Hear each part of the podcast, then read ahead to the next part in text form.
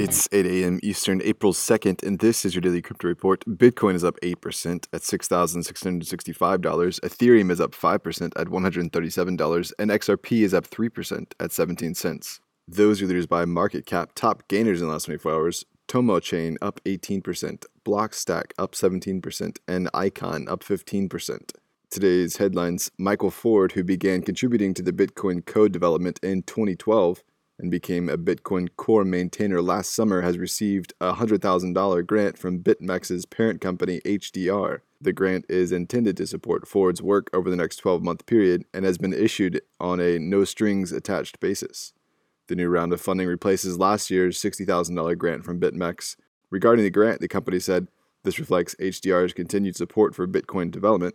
We would like to emphasize that our commitment to open source Bitcoin development is for the long term, and we look many years ahead while making these funding decisions. HDR also made a donation to the MIT Digital Currency Initiative in 2019. On the back of their most recent grant, HDR released a template grant contract to ensure transparency and facilitate the process. Well, Binance is set to open a new crypto to crypto exchange today in South Korea. Binance KR should be available today for registration and deposits with trading opening towards the end of the week. Initially, the exchange will offer Binance KRW stablecoins and Bitcoin, Ether, and Binance Coin. And finally, France's central bank has set an experimental program in motion that will test the integration of digital euro and settlement procedures. The central bank is looking to identify the benefits of a central bank digital currency and analyze the effect on financial stability and monetary policy.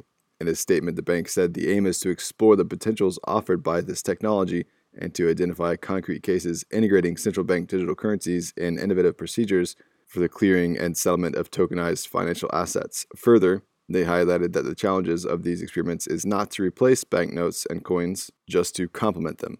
The program is in motion and hopes to have partners selected by early July.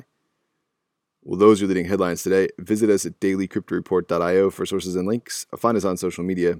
Add us to your Alexa Flash Briefing and listen to us everywhere else you podcast under Daily Crypto Report.